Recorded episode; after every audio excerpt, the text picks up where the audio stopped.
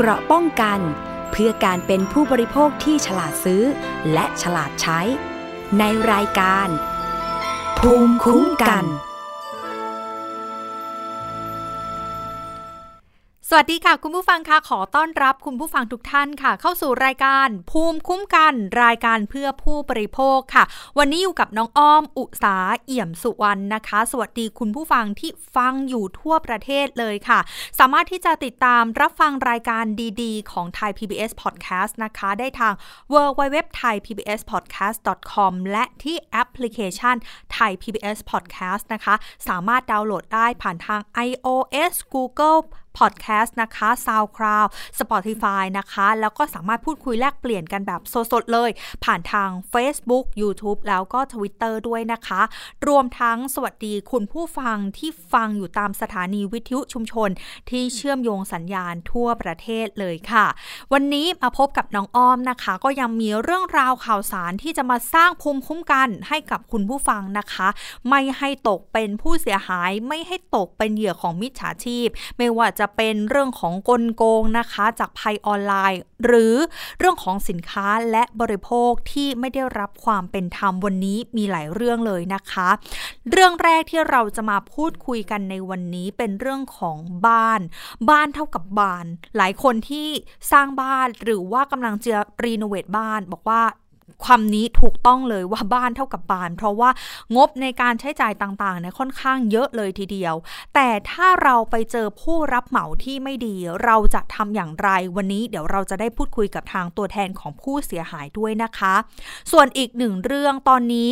ใครที่มีการติดตั้งบริการอินเทอร์เน็ตบ้านตอนนี้หลายคนอาจจะใช้โทรศัพท์มือถือแล้วไม่จำเป็นต้องมีอินเทอร์เน็ตบ้านแต่ว่าหลายบ้านก็ยังใช้การปล่อย Wi-Fi หรือว่าเชื่อมโยงกับทางคอมพิวเตอร์หรือว่าโน้ตบุ๊กอยู่นะคะแต่ถ้าเราไม่ได้รับคุณภาพของการบริการเป็นไปตามที่ผู้บริโภคอย่างเราควรได้รับจะต้องทำอย่างไรบอกเลิกสัญญาจะต้องเสียค่าธรรมเนียมให้กับบริษัทผู้ให้บริการอินเทอร์เน็ตหรือไม่เรื่องนี้เราจะมาพูดคุยกันด้วยกับทางหัวหน้าฝ่ายคุ้มครองและพิทักษ์สิทธิ์ของผู้บริโภคสภาองค์กรของผู้บริโภคนะคะ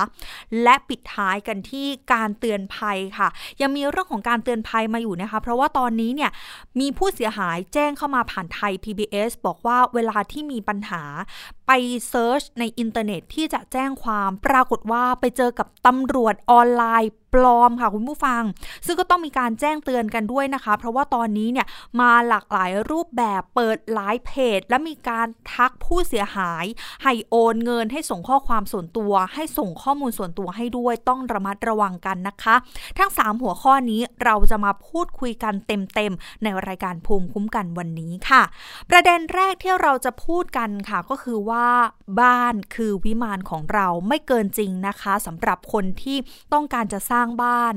นำน้ำพักน้ำแรงเงินที่หามาได้ทั้งหมดเพื่อที่จะสร้างบ้าน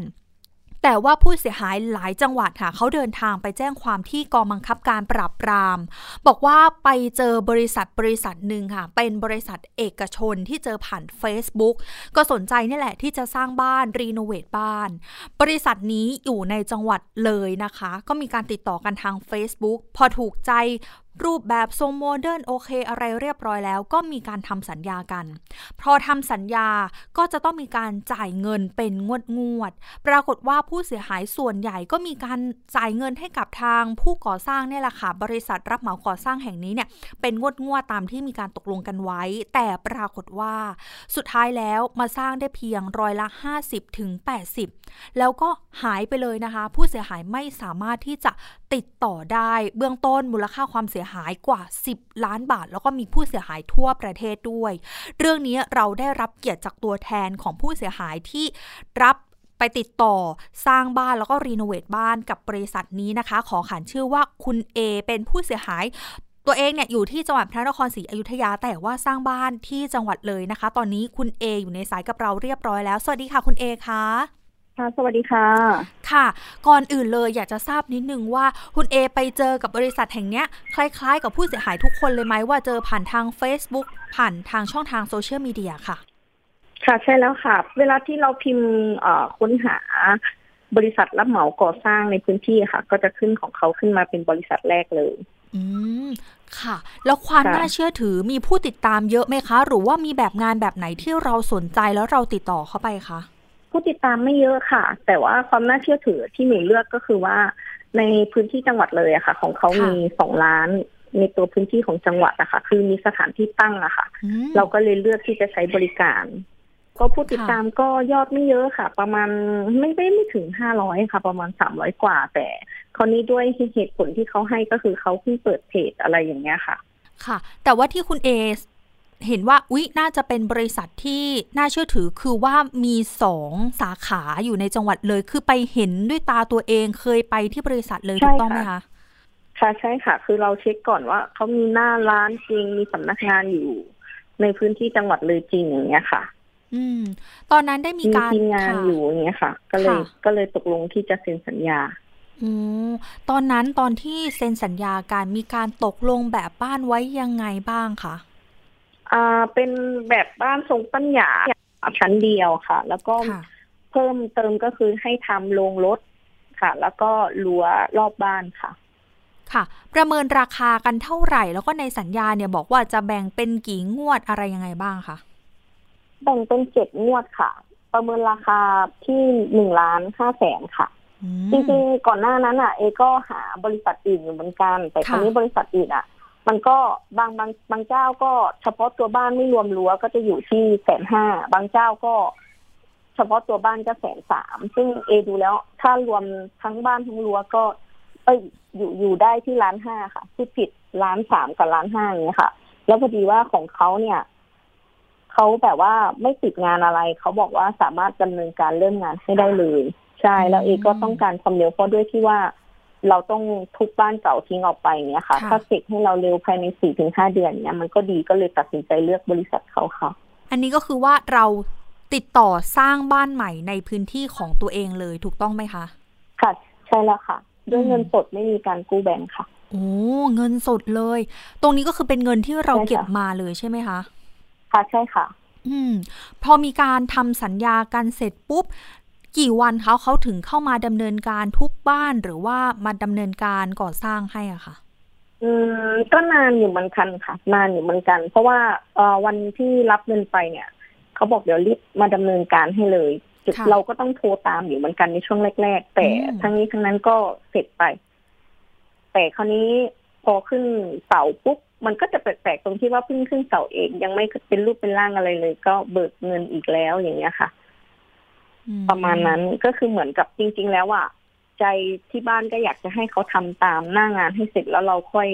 ให้เขาเบิกเงินนั่นแหละค่ะแต่ด้วยความที่เราก็อยากจะให้บ้านมันเสร็จเร็วจากที่ฟังกันเขาก็ให้เหตุผลว่าจะได้มีความต่อเนื่องของงานเขาบอกกับเอว่าเดี๋ยวจะต้องสั่งหลังคาซึ่งหลังคาเนี่ยใช้ระยะเวลาในการสั่งอยู่ที่90 วัน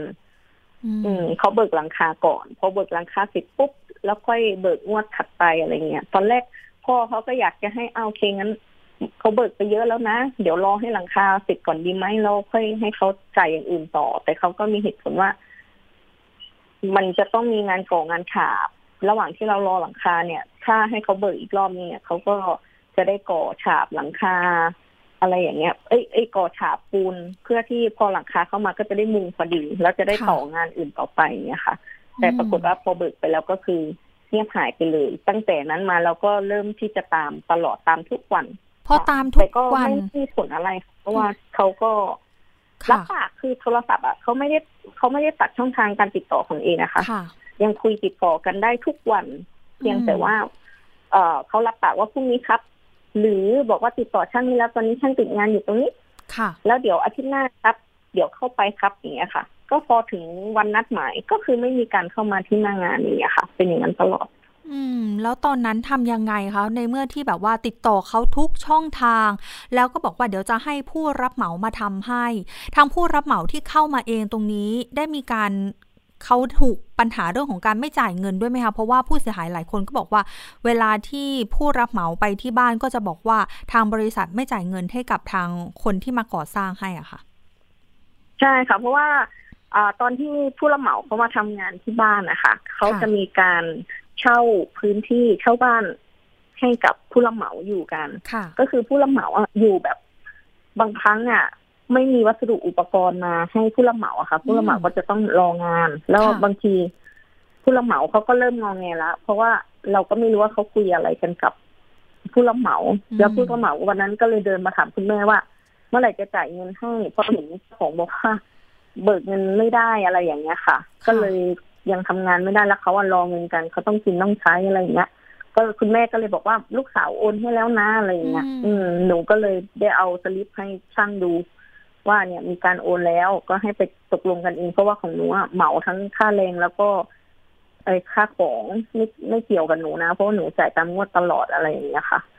มันก็เป็นประเด็นตรงที่ว่าผู้รับเหมาเขาก็ก่อนเขาจะไปเขาก็บอกกับคุณแม่ว่าไม่ทำแล้วนะเพราะว่าอยู่ก็ไม่ได้ตังอะไรเงี้ยตั้งแต่นั้นมาเราก็เลยเริ่มที่จะรู้ละแค่ละคายมาบ้างแต่ก็เขาเรียกว่าอะไรอ่ะมันทำอะไรไม่ได้แล้วนะตอนนั้นก็หลายอย่างอะค่ะเราก็ได้ติดต่อเขาเข้าไปเขาก็บอกว่าเดี๋ยวส่งโฟร์แมนเดี๋ยวส่งทีมชุดใหม่เข้ามาดูให้อะไรอย่างเงี้ยค่ะแต่ปรากฏว่าสรรพคุณที่เขาอ้างโฟร์แมนเนี่ยปรากฏว่าไม่ใช่โฟร์แมนเป็นแค่เด็กส่งของเขาพอเขาผิดใจกันก็กลายเป็นแค่เด็กส่งของค่ะคนนั้นไม่ได้มีความชำนาญการในการควบคุมการก่อสร้างอะไรเลยการก่อกำแพงก็ผิดรูปผิดแบบไปหมดค่ะอ้าวอย่างนี้มาที่เรื่องของวัสดุก่อสร้างหลายคนสะท้อนว่าเอ๊ะมันไม่ตรงตามสเปคที่คุยกันไว้หรือไม่อย่างไรบ้านของคุณเอเป็นเหมือนกันด้วยไหมคะทราบมาว่าเห็นมีการนำอิฐของอีกบ้านนึงมาวางไว้ที่บ้านเราก่อนแต่ว่าตอนนี้ก็คือโดนทั้งฝนโดนทั้งแดดไปแล้วค่ะใช่ค่ะแล้วด้วยที่บ้านก็ไม่ได้มีใครที่มีความรู้เรื่องช่างเลยอะค่ะพี่ก็จะเป็นอะไรที่แบบง่ายๆแต่ลักษณะการตามงานของเราก็จะตามเขาทุกตลอดแล้วก็จะให้เหตุผลของเขาแบบไล่บี้มาตลอดพี่คะนี่เหลือระยะเวลา4 เดือนนะคะพี่คะเหลือ3 เดือนนะคะพี่อีก2 เดือนจะทันเหรอเขาก็บอกทันครับเดี๋ยวจะเร่งบ้านนี้แล้วเดี๋ยวจะเอาช่างเข้าไปลุมเลยครับพอดีตอนนี้เร่งส่งงานตรงนี้อยู่อะไรอย่างเงี้ยเขาก็จะให้เหตุผลอย่างนี้เราก็เลยแบบพยายามไล่บี้เขามาตลอดแต่สุดท้ายก็พอถึงกำหนดหมดสัญญาเขาก็มาใช้รูปแบบที่ว่าเขาก็มีในเซ็นสัญญาว่ารับผิดชอบ 0.1% อะไรนั่นแหละค่ะซึ่งขนาดหน้างานเรายังไม่ได้เลยหนูก็ไม่ได้มีความหวังที่จะรอ 0.1% เพียงแต่ว่าอยากจะให้บ้านมันเสร็จแต่คราวนี้เหมือนกับว่ายิ่งเร่งยิ่งอะไรมันก็แบบยิ่งเละค่ะเพราะว่าทุกอย่างตอนนี้มันถูกกองตากฝนไปหมดละอิฐมวลเบาที่หนูเปิดศึกษาใน Google มาเขาก็บอกว่าอิฐมวลเบามันไม่ได้ใช้สร้างห้องน้ำเพราะว่าเขาไม่สามารถที่จะดูดรับความชื้นอะไรได้ดีเท่าอิฐบล็อกอะไรเงี้ยมันถึงว่าทำไมห้องน้ำถึงใช้อิฐบล็อกแล้วก็อิฐ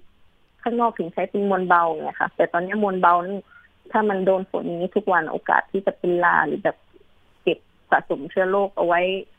สนิมก็จะกินเหล็กอะไรก็มีเยอะแยะค่ะคือตอนนี้สภาพบ้านก็ถ้าปล่อยมากกว่านี้ก็น่าจะเละอะค่ะค่ะตอนนี้ถือว่าหมดสัญญาในการทำร่วมกันกับทางห้างหุ้นส่วนจำกัดหรือว่าบริษัทดังกล่าวแล้วถูกต้องไหมคะ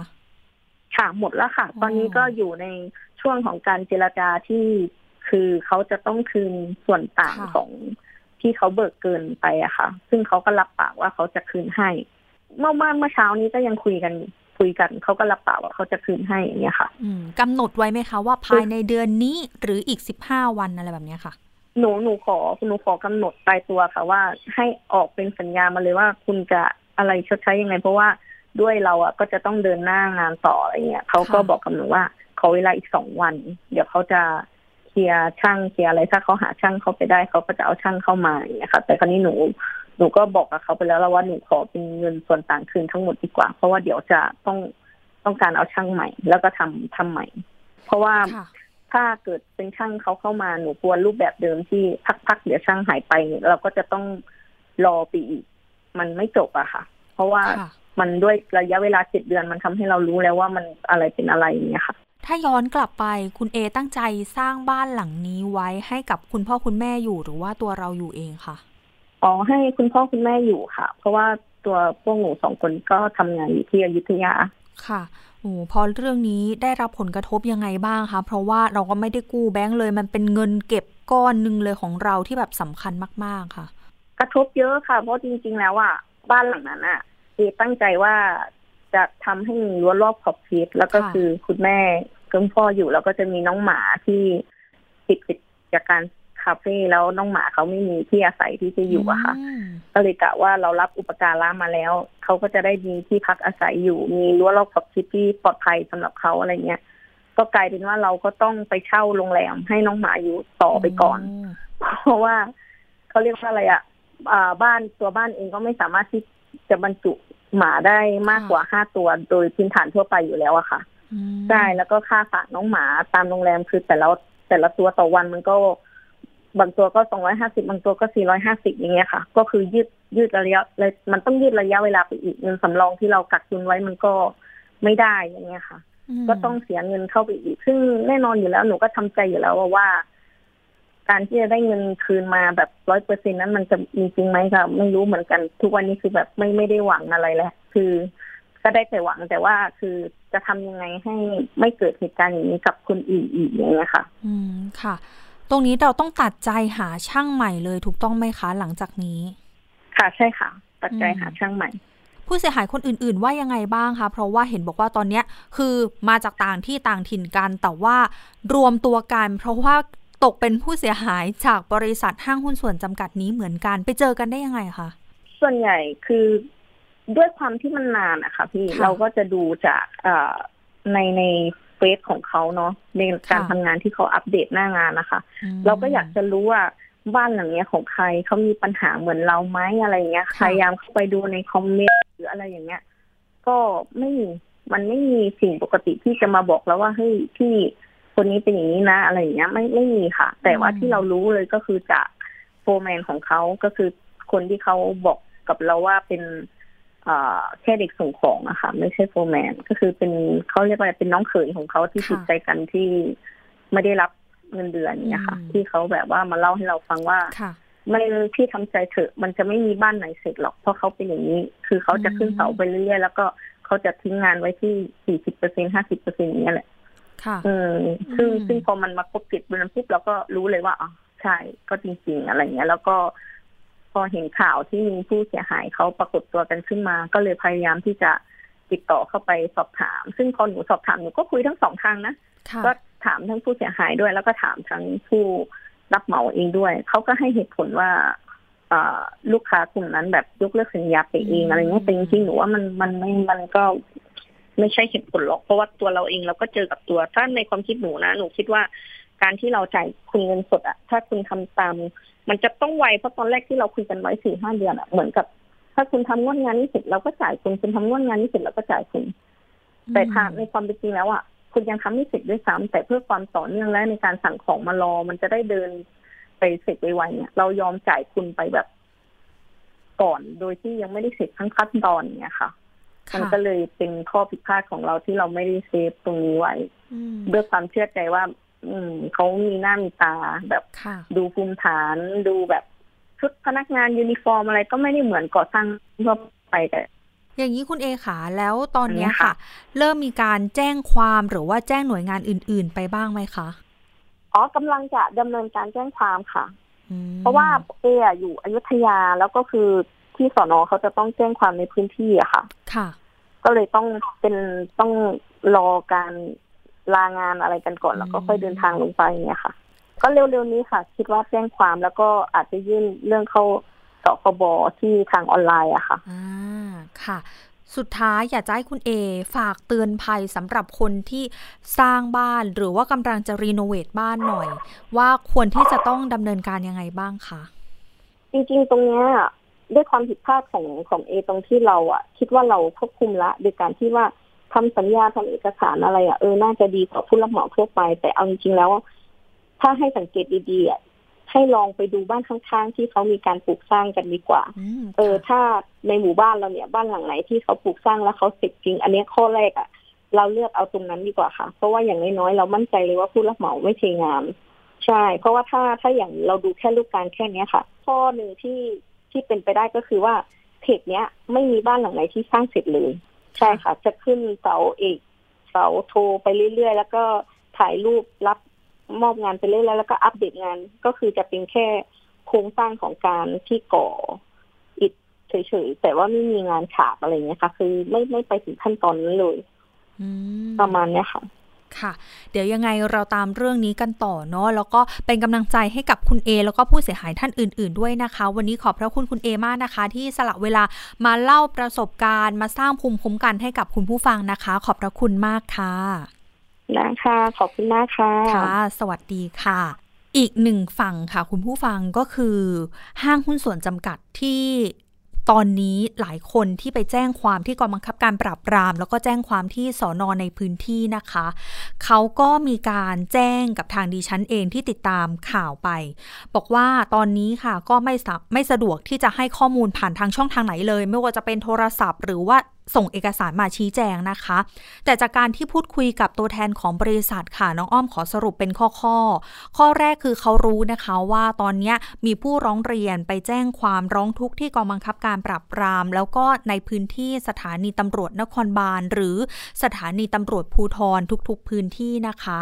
แต่ว่าเขาก็แจ้งว่าผู้เสียหายส่วนใหญ่เนี่ยเป็นฝ่ายยกเลิกสัญญาเองแล้วก็ทางบริษัทเนี่ยเขาก็บอกอีกว่าตอนนี้ยังทำงานตามปกติเปิดบริษัทมาไม่ได้มีเจตนาโกงนะคะและตอนนี้ให้เป็นไปตามขั้นตอนทางกฎหมายเพราะว่ากระทบกับภาพลักษณ์ของบริษัทสำหรับผู้เสียหายอย่างที่คุณเอได้บอกไปก็ยังสามารถติดต่อทางบริษัทได้ตามปกติทุกช่องทางนะคะซึ่งทางสคบ.เขาก็มีการเตือนค่ะแล้วก็ให้ระมัดระวังด้วยซึ่งเรื่องนี้ทางสคบ.มารับเรื่องเองนะคะแล้วก็หลังจากนี้เดี๋ยวจะให้ทางผู้เสียหายทุกท่านแจ้งเรื่องเข้าไปยังเว็บไซต์ของสคบ.เป็นการแจ้งเรื่องราวร้องทุกข์นะคะแล้วก็ที่สายด่วน1166เพื่อที่จะมีการเรียกห้างหุ้นส่วนจำกัดเรียกบริษัทคู่กรณีมาไกล่เกลี่ยนะคะหากไกล่เกลี่ยกันได้สำเร็จก็จะสู่ขั้นตอนของการคืนเงินหรือเยียวยากันต่อไปนะคะแต่หากไม่สำเร็จตรงนี้อาจจะไปเรื่องของทางแพ่งซึ่งอัยการณรงค์ศิรสรรค์ค่ะอัยการพิเศษฝ่ายแผนและช่วยเหลือทางกฎหมายสำนักงานอัยการสูงสุดนะคะก็มีการบอกด้วยว่าเรื่องของสัญญาค่ะคงจะต้องไปดูกันเพราะว่าดูหลายๆอย่างแล้วไม่ได้มีความสมบูรณ์ของสัญญาซึ่งอาจจะต้องผิดกฎหมายเช่นเดียวกันนะคะโทษจำคุกสูงสุด1ปีปรับไม่เกิน 20,000 บาทด้วยค่ะคุณผู้ฟังซึ่งเรื่องนี้ก่อนที่จะมีการทำสัญญาอาจจะต้องไปตรวจสอบกันให้ดีๆหรือถ้าไม่มั่นใจค่ะนำสัญญาไปยื่นให้กับสคบ.ในการที่จะตรวจสอบอีกครั้งหนึ่งนะคะหากตกเป็นผู้เสียหายหรือมีปัญหาขึ้นมาก็จะได้มีภูมิคุ้มกันมีหน่วยงานที่จะรองรับเรื่องนี้นะคะฝากกันไว้ด้วยนะคะเดี๋ยวเราไปต่อกันที่อีกหนึ่งเรื่องค่ะเป็นเรื่องของอินเทอร์เน็ตหลายคนตอนนี้บอกว่าขาดไม่ได้เหมือนปัจจัยที่5ไปแล้วนะคะขาดอินเทอร์เน็ตขาด Wi-Fi เหมือนจะขาดใจแต่ว่าสำหรับบริการอินเทอร์เน็ตบ้านที่มีผู้เสียหายเขาร้องเรียนไปที่สภาองค์กรของผู้บริโภคนะคะว่ามีปัญหาคุณภาพแล้วก็บริการเนี่ยไม่เป็นไปตามที่พูดคุยกันไว้แล้วก็หลังจากที่มีการยกเลิกไปเขาก็บอกว่าเอ๊ะทำไมจะต้องเสียค่าธรรมเนียมซึ่งตรงนี้ค่ะสภาองค์กรของผู้บริโภคก็ยืนยันนะคะว่าการยกเลิกบริการอินเทอร์เน็ตบ้านเนื่องจากมีปัญหาเรื่องของคุณภาพบริการไม่ต้องเสียค่าธรรมเนียมค่ะและกรณีถูกเรียกเก็บต้องเป็นไปตามประกาศของสำนักงานคณะกรรมการกสทช.นะคะเรื่องของแนวทางการพิจารณาเงื่อนไขการใช้บริการอินเทอร์เน็ตเกี่ยวกับการเรียกเก็บค่าธรรมเนียมแรกเข้าแล้วก็การติดตั้งอุปกรณ์ซึ่งเรื่องนี้ค่ะคนที่จะมาให้รายละเอียดข้อมูลกับเรานะคะเป็นท่านนี้เลยค่ะคุณโสพลหนูรัตน์หัวหน้าฝ่ายคุ้มครองและพิทักษ์สิทธิของผู้บริโภคสภาองค์กรของผู้บริโภคอยู่ในสายกับเราเรียบร้อยแล้วค่ะสวัสดีค่ะคุณโสพลคะ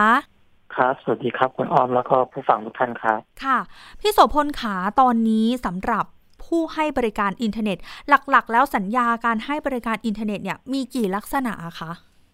ครับปกติเราใช้เรียกว่าง่ายๆเน็ตบ้านแล้วกันเนาะค่ะหรือเน็ตบ้านเนี่ยนะครับก็จะมีสัญญา2แบบแบบแรกก็คือพอเราสมัครแล้วเนี่ยเขาจะมีการเก็บค่าธรรมเนียมหรือค่าอุปกรณ์เนี่ยทันทีนะครับกับอีกแบบที่2ก็คือเป็นเรื่องของฟรีก็คือในการสมัครครั้งแรกที่เราใช้บริการเนี่ยจะไม่มีการเก็บค่าธรรมเนียมแล้วก็ค่าติดตั้งนะครับจะมี2แบบแล้วก็จริงๆในการส่งมอบ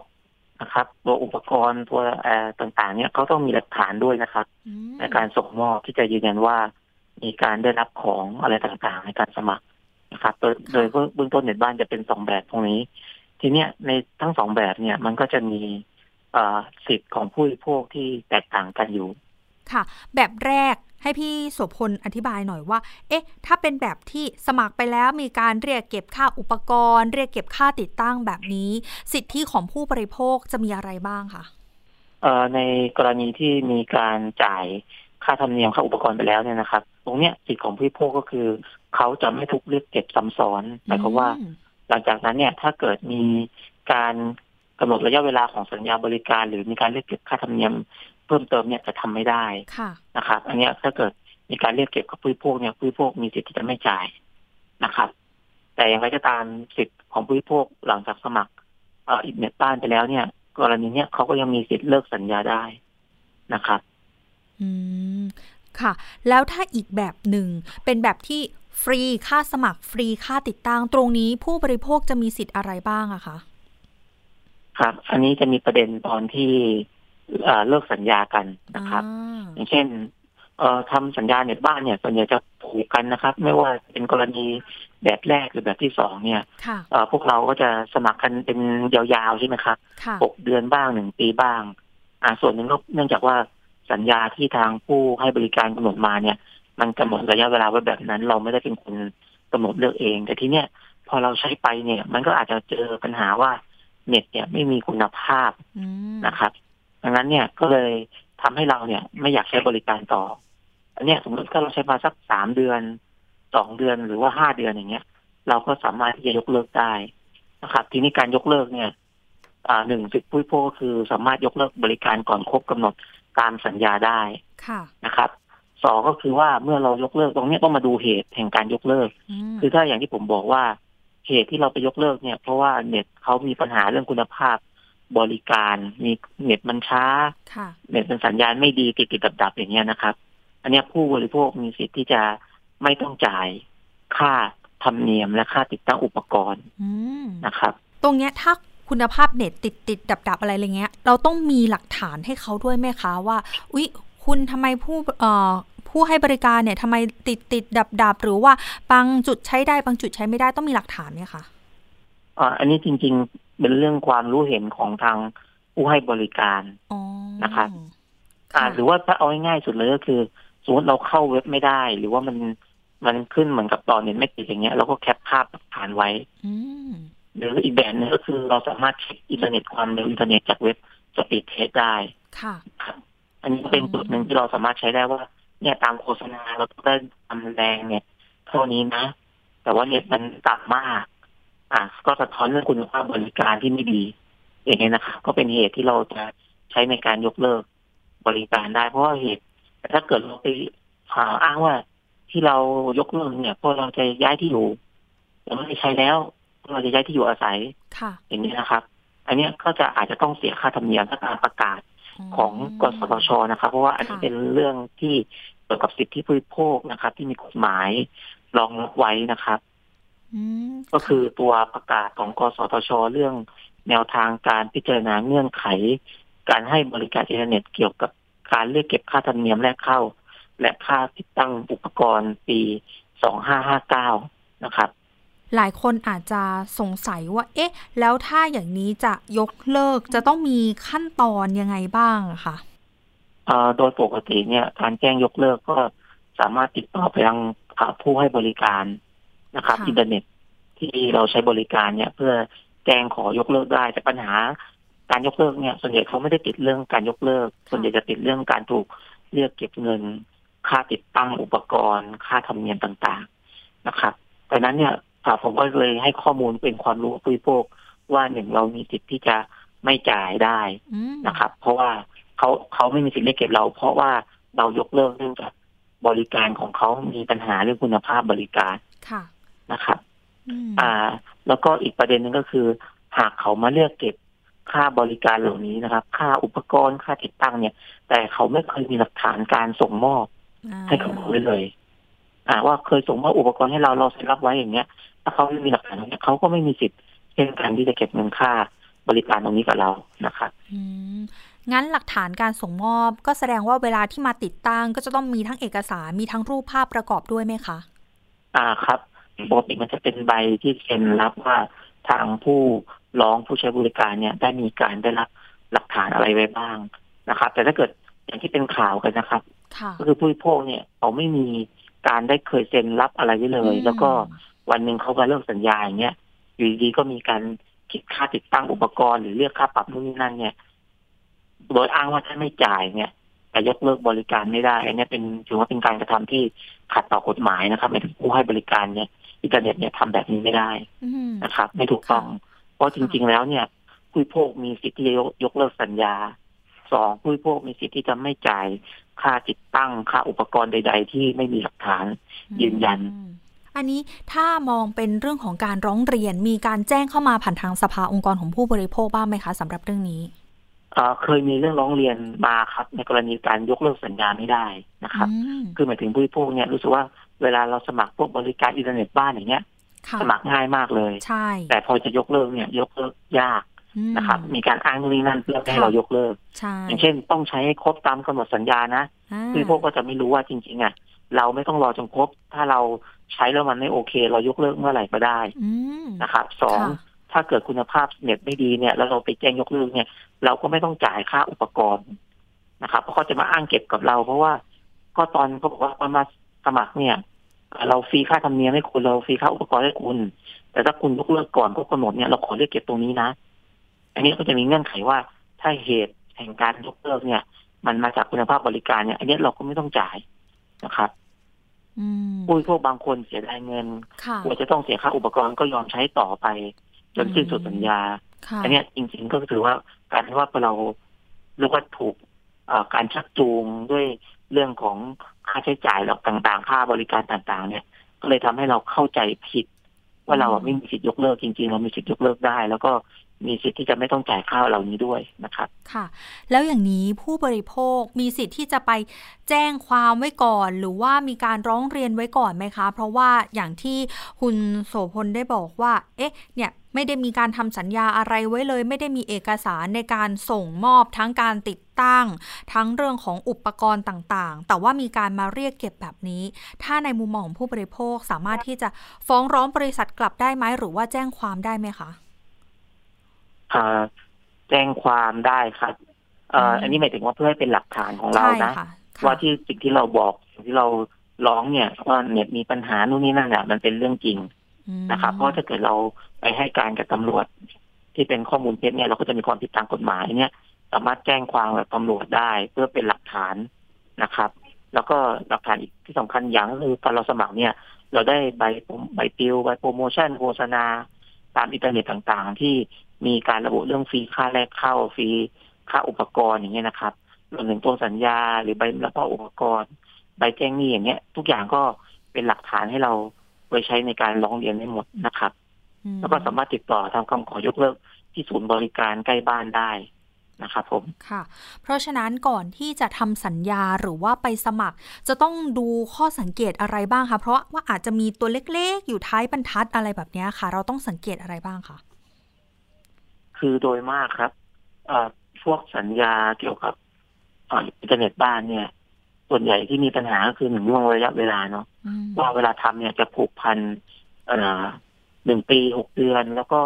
เวลาเงื่อนไขในการยกเลิกเนี่ยอย่างที่ผมบอกอะมันจะมีการที่ทำเป็นตัวเล็กๆหรือเป็นหมายเหตุบอกว่า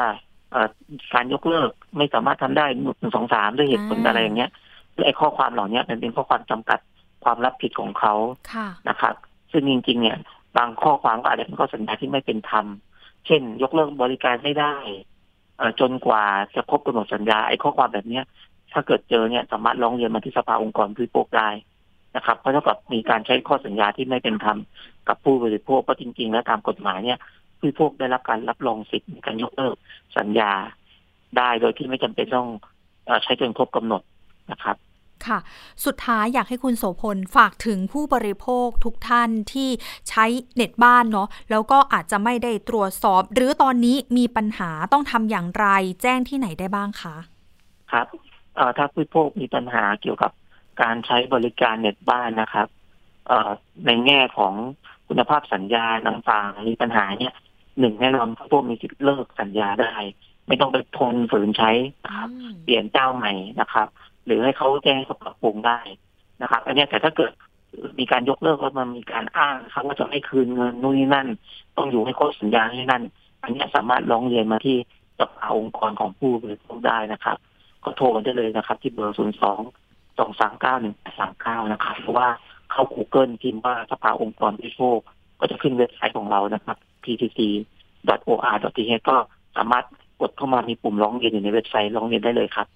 ค่ะอย่าไปทนอย่าไปยอมกับสิ่งที่เราถูกเอารัดเอาเปรียบนะจากผู้ประกอบการนะคะวันนี้ต้องขอบพระคุณคุณโสพลหนูรัตน์ค่ะหัวหน้าฝ่ายคุ้มครองและพิทักษ์สิทธิของผู้บริโภคสภาองค์กรของผู้บริโภคนะคะที่ให้เกียรติมาร่วมพูดคุยในรายการภูมิคุ้มกันค่ะขอบพระคุณมากๆค่ะ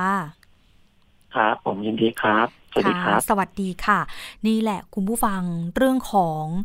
อินเทอร์เน็ตบ้านหรือว่าเน็ตบ้านแม้ว่าอาจจะดูเหมือนเป็นเรื่องเล็กๆนะคะแต่ว่าหลายคนทนใช้ต่อไปทนใช้ไปเรื่อยๆให้มันครบกำหนดโดยที่ตอนนี้มีช่องทางแล้วนะคะอย่าไปทนอย่าไปยอมค่ะแล้วก็แจ้งไว้นะคะแจ้งความเอาไว้ก็ได้หรือว่าแจ้งที่สภาองค์กรของผู้บริโภคก็ได้นะคะเดี๋ยวเรามาปิดท้ายกันอีกหนึ่งเรื่องค่ะคุณผู้ฟังเรื่องของเตือนภัยรายวันเรื่องนี้ก็ต้องเตือนภัยกันนะคะเพราะว่าไม่อย่างนั้นเนี่ยคุณอาจจะตกเป็นผู้เสียหายก็ได้ค่ะเชื่อว่าตอนนี้หลายๆคนสั่งซื้อสินค้าผ่านทางออนไลน์ซื้อของไม่ได้ของลงทุนผ่านทางออนไลน์หลอกให้รักชักชวนลงทุนก็เสียหายเป็นหลายล้านบาทก็มีหรือจะถูกหลอกให้ทำภารกิจผ่านทางออนไลน์ทำงานพิเศษผ่านทางออนไลน์แล้วสุดท้ายไม่ได้รับเงินก็มีนะคะก็จะไปหาช่องทางในการร้องเรียนร้องทุกข์ต่างๆนี่แหละไม่ว่าจะเป็นไปที่ศูนย์ดำรงธรรมไปที่อบต.ไปที่ทางเทศบาลแต่ว่าส่วนใหญ่อาจจะไม่ตรงจุดคนที่ผู้เสียหายต้องการที่จะติดต่อมากที่สุดใครคะตอนนี้ตำรวจไซเบอร์หรือว่าหน่วยงานซึ่งตอนนี้เขาก็จะมีเพจให้ความช่วยเหลือเยอะแยะมากมายหลายเพจนะคะแต่ต้องมาเตือนภัยกันค่ะเพราะว่าตอนนี้เนี่ยจะมีเพจปลอมหลากหลายรูปแบบเลยนะคะหลอกให้ประชาชนแจ้งความออนไลน์พอให้แจ้งความออนไลน์เสร็จปุ๊บทำยังไงคะก็ขอข้อมูลส่วนบุคคลข้อมูลส่วนตัวของผู้เสียหายเพื่อที่จะเอาไปใช้ในทางที่ไม่ถูกต้องส่วนใหญ่จะขอพวกสำเนาบัตรประจำตัวประชาชนหน้าบุ๊กแบงค์นะคะสำเนาข้อมูลต่างๆทะเบียนบ้านต่างๆนะคะอันนี้ต้องระวังมีวิธีการสังเกตง่ายๆค่ะเพจปลอมเนี่ยจะมีโลโก้มีสัญลักษณ์คล้ายๆกับหน่วยงานราชการแล้วก็แอบอ้างว่าอยู่ในสังกัดหน่วยงานราชการไม่ว่าจะเป็นสำนักงานอัยการสูงสุดให้ความช่วยเหลือทางกฎหมายแก่ประชาชนหรือเล่นใหญ่เลยเป็นสำนักงานตำรวจแห่งชาติเป็นตำรวจไซเบอร์ให้แจ้งความออนไลน์แล้วเขาก็จะมีพฤติกรรมให้ประชาชนเนี่ยเชื่อว่าเป็นหน่วยงานราชการจะมีการโพสต์รูปบุคคลสำคัญต่างๆนะคะแล้วก็โฆษณาเชิญชวนให้ประชาชนเนี่ยมีการแจ้งความออนไลน์พอแจ้งความออนไลน์ปุ๊บอาจจะมีการส่งลิงก์ให้กดหรือมีการดูดเงินออกจากบัญชีด้วยนะคะซึ่งเราเหล่านี้เนี่ยแหละค่ะต้องระมัดระวังโดยเฉพาะเพจ Facebook ที่มีชื่อที่ค่อนข้างไม่น่าเชื่อถือนะคะต้องระมัดระวังและหากตกเป็นผู้เสียหายเบอร์เดิมเบอร์เดียวค่ะ1441แล้วก็ www.thaipoliceonline.com ในการแจ้งความออนไลน์นะคะเดี๋ยวเรามาปิดท้ายกันค่ะกับช่วงคิดก่อนเชื่อกับดร.แก้วกังสดาลอำไพนักพิษวิทยาและคุณชนาทิพย์ไพรพงศ์นะคะวันนี้เสนอตอนดื่มเครื่องดื่มร้อนจัดมีความเสี่ยงต่อมะเร็งค่ะ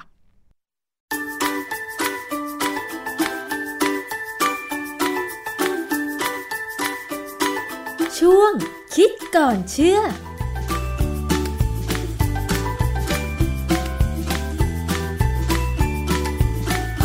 นช่วงคิดก่อนเชื่อกับดร.แก้วกังสดาลอำไพนักพิษวิทยากับดิฉันชนาทิพย์ไพรพงศ์ค่ะวันนี้เรามาพูดคุยเกี่ยวกับเรื่องของเครื่องดื่มค่ะคุณผู้ฟังชอบดื่มเครื่องดื่มร้อนหรือเย็นคะส่วนตัวดิฉันเนี่ยถ้าน้ำเปล่าดิฉันจะดื่มแบบเย็นกาแฟก็ดื่มกาแฟแบบเย็นนะแต่สำหรับบางคนโดยเฉพาะท่านที่อาจจะสูงอายุหน่อยก็มักจะชอบดื่มเครื่องดื่มร้อนเช่นชาร้อนกาแฟร้อนใช่ไหมคะซึ่งหลายคนก็บอกว่ามันทำให้รู้สึกดีแต่คุณผู้ฟังคะการดื่มเครื่องดื่มบางทีมันอาจจะมีผลต่อความเสี่ยงทำให้เกิดโรคเช่นมะเร็งได้มีงานวิจัยเกี่ยวกับการดื่มเครื่องดื่มร้อนจัดเป็นความเสี่ยงต่อมะเร็งเรื่องนี้เป็นยังไงเรามาฟังจากอาจารย์แก้วค่ะอาจารย์คะ เราพูดคุยกันหลายครั้งในรายการของเรานะคะว่าปัจจัยการก่อให้เกิดมะเร็งหรือความเสี่ยงเนี่ย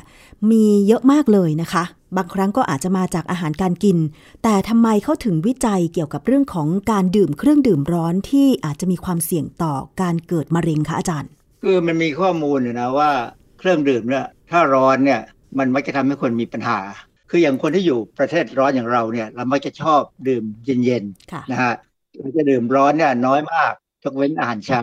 แต่ว่าถ้าคุณที่อยู่ประเทศที่หนาวโดยเฉพาะยิ่งถ้ามีหิมะตกเนี่ยเวลาคุณเดินฝ่าหิมะเข้าไปในตึกแล้วมีตู้หยอดเหรียญให้คุณดื่มเครื่องดื่มร้อนได้เนี่ยโอ้โหมันเป็นสวรรค์นะมันเหมือนกับเราจะหนาวแย่อยู่แล้วเนี่ยพอได้น้ำอุ่นๆร้อนๆเข้าไปเนี่ยทำให้เราหายหนาวแต่ประเด็นคือว่าจะสังเกตไหมว่าเวลาเขาโฆษณากาแฟเนี่ยเขามักจะถามว่าถ้วยกาแฟเนี่ยมีควันฉุยขึ้นมาเลยอ๋อเห็นค่ะซึ่งอันนั้นน่ะเป็นอันตรายนะเพราะว่าความร้อนของเครื่องดื่มเนี่ยควรจะอยู่ได้ในระดับหนึ่ง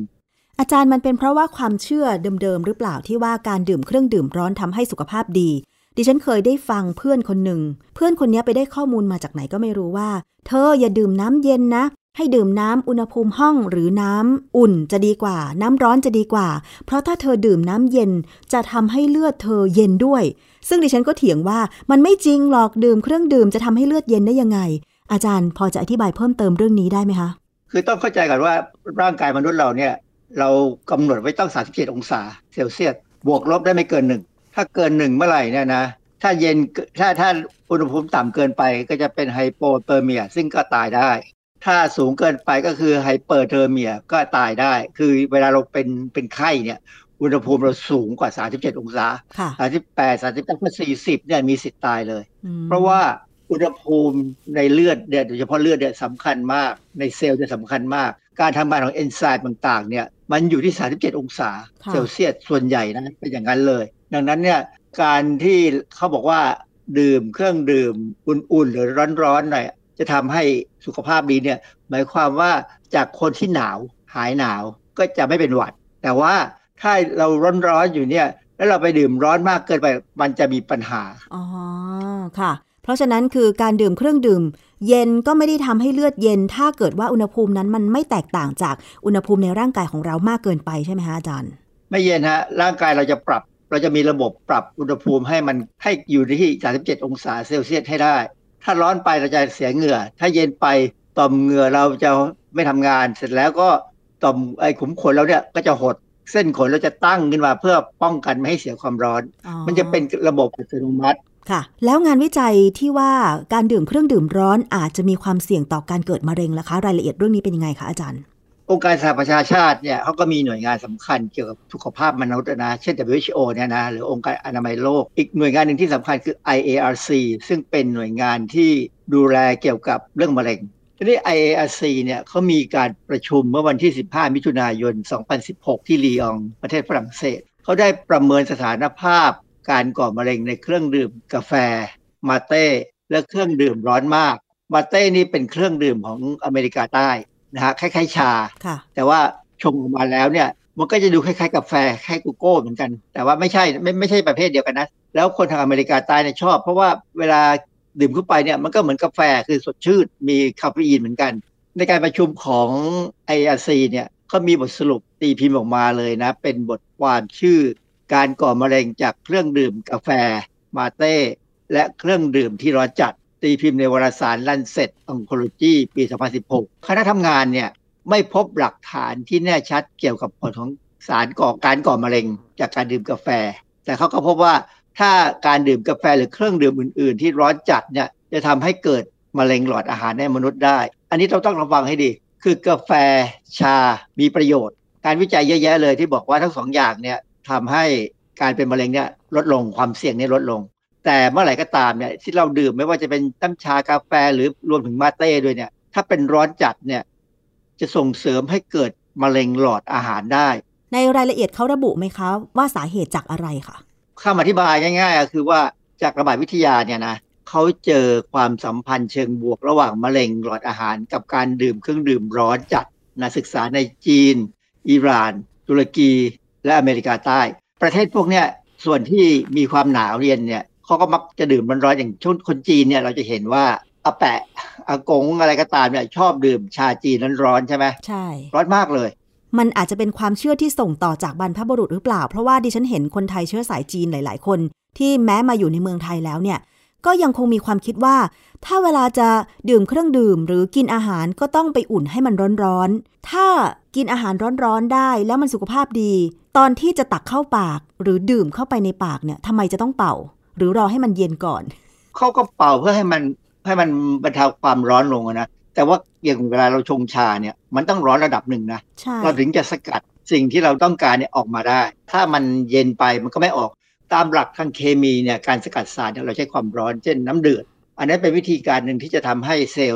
ล์ของพืชเนี่ยแตกเพื่อที่จะปล่อยสิ่งที่เราต้องการออกมาแต่ว่านั่นหมายความว่าต้องถ้าจะดื่มเนี่ยต้องรอให้เย็นเพราะว่าถ้าไม่เย็นเนี่ยสิ่งที่จะเกิดขึ้นก็คือว่าความร้อนจากเครื่องดื่มเนี่ยมันจะไปทำให้เซลล์เยื่อเมือกที่อยู่ในหลอดอาหารเราเนี่ยบาดเจ็บและเซลล์นี้อาจจะตายอันนี้พอเซลล์ตายหรือว่าเซลล์นี้เสียสภาพเนี่ยอย่าลืมว่าเวลาเรากินอาหารเนี่ยในอาหารเราเนี่ยมีสารก่อมะเร็งนะ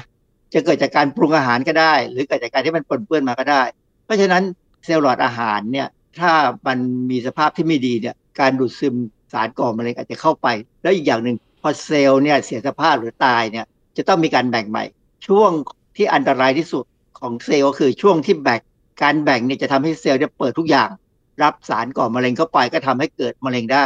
อวัยวะที่ไม่มีการแบ่งเซลล์เนี่ยมักจะไม่ค่อยเป็นมะเร็งอวัยวะที่เป็นมะเร็งคืออวัยวะที่ต้องแบ่งเซลล์บ่อยๆเช่นผิวหนังเนี่ยต้องระวังอะไรเงี้ยนะค่ะมีบทความหนึ่งชื่อการทบทวนอย่างเป็นระบบเกี่ยวกับเครื่องดื่มและอาหารที่มีอุณหภูมิสูงและความเสี่ยงมะเร็งหลอดอาหารก็เป็นงานทบทวนงานวิจัยอีกทีหนึ่งเขาศึกษาจากบทความ59เรื่องที่เกี่ยวกับกาแฟและชา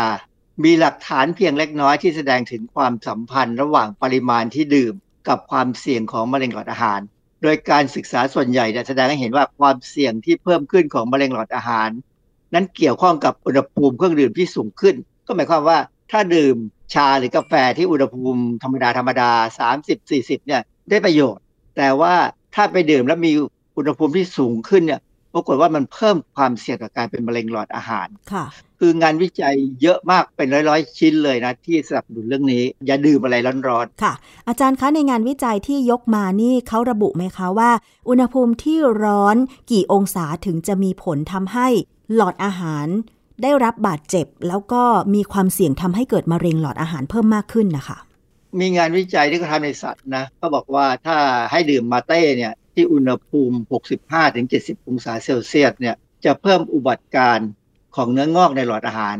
ที่ถูกกระตุ้นด้วยไนโตซามีนคือหมายความว่าเขาคงให้หนูเนี่ยได้รับน้ำร้อนนะ65-70 ซึ่งร้อนมากนะหนูมันคงทรมานแหละแล้วเขาก็ให้สารก่อมะเร็งคือไนโตซามีนเข้าไปด้วยซึ่งอันเนี้ยทำให้สัตว์ทดลองเนี่ยเป็นมะเร็งมากกว่ากลุ่มที่ไม่โดนน้ำร้อนมันเหมือนกับโดนน้ำร้อนลวกคอนะซึ่งอันนี้งานวิจัยนี่ก็ทารุณไปนิดนึงนะค่ะแต่ว่าในทางตรงกันข้ามเนี่ยมีงานวิจัยอีกชิ้นหนึ่งบอกว่ามาเต้เย็นเนี่ยช่วยลดอุบัติการของมะเร็งหลอดอาหารและตับที่เกิดจากไนโตซามีนผสมกับน้ำร้อนค่ะคือมาเต้เนี่ยก็เป็นสารสกัดพืชออกมาเป็นแค่เป็นชาเนี่ยนะมันก็มีสารที่เป็นประโยชน์นั่นแหละนะก็เหมือนกับกาแฟต่างๆหรือชาต่างๆเนี่ยมันก็เป็นตัวที่แสดงให้เห็นว่าถ้าเราดื่มร้อนๆเนี่ยเราเสี่ยงนะเราเสี่ยงคือโดยปกติเนี่ยถ้าเราดื่มเครื่องดื่มร้อนๆเนี่ยมันคงขึ้นไปถึง 65-70 องศาแต่ว่าถ้าบางคนเนี่ยอาจจะมีความรู้สึกว่าดื่มร้อนๆเนี่ยอร่อยกว่าหอมกว่าใช่ไหมก็จะเสี่ยงผมเคย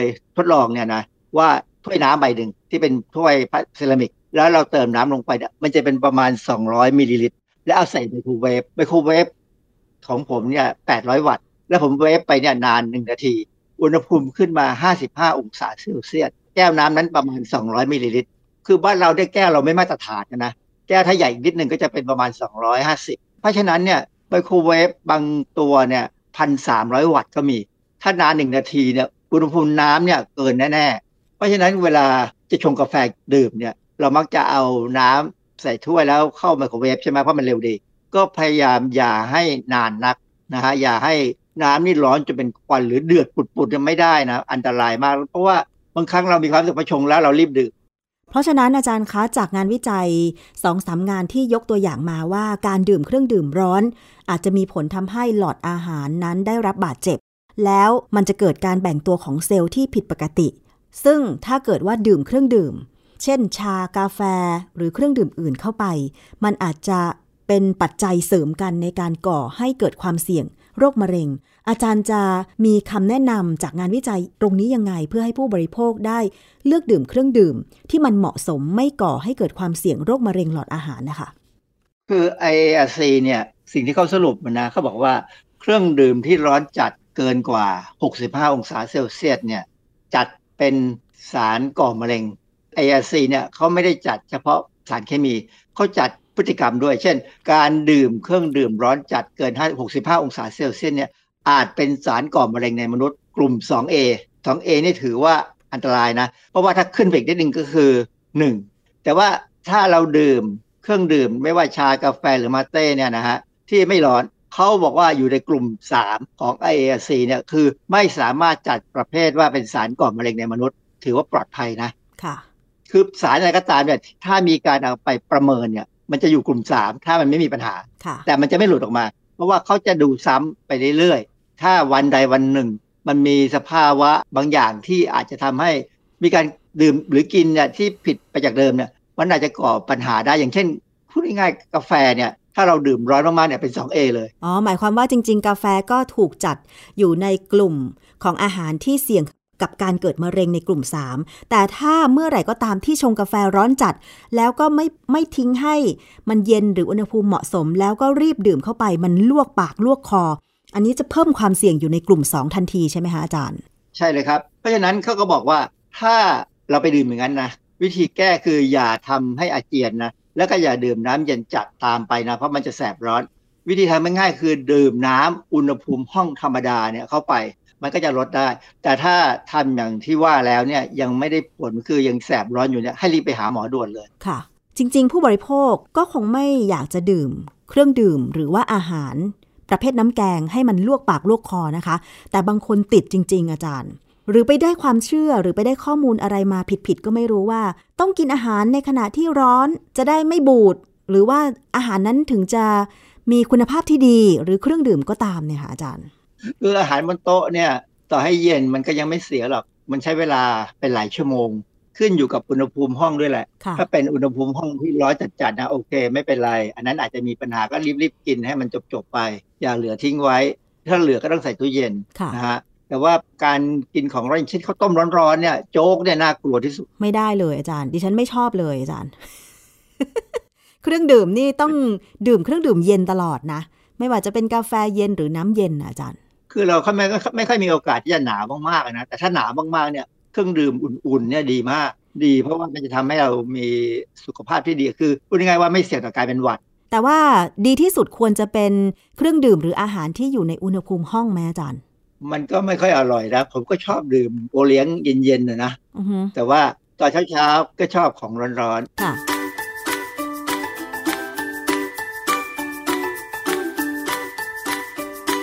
ะช่วงคิดก่อนเชื่อ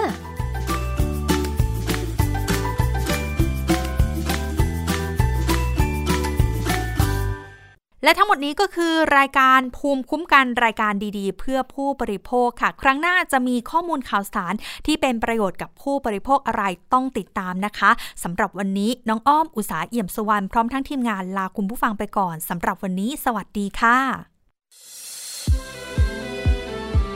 ติดตามฟังรายการได้ที่เว็บไซต์ thaipbspodcast.com และ YouTube thaipbspodcast ฟังทางแอปพลิเคชัน thaipbspodcast Spotify Google Podcast Podbean SoundCloud และ Apple Podcast กดติดตามเป็นเพื่อนกันทั้ง Facebook Twitter Instagram และ YouTube Thai PBS Podcast แค่ฟังความคิดก็ดังขึ้น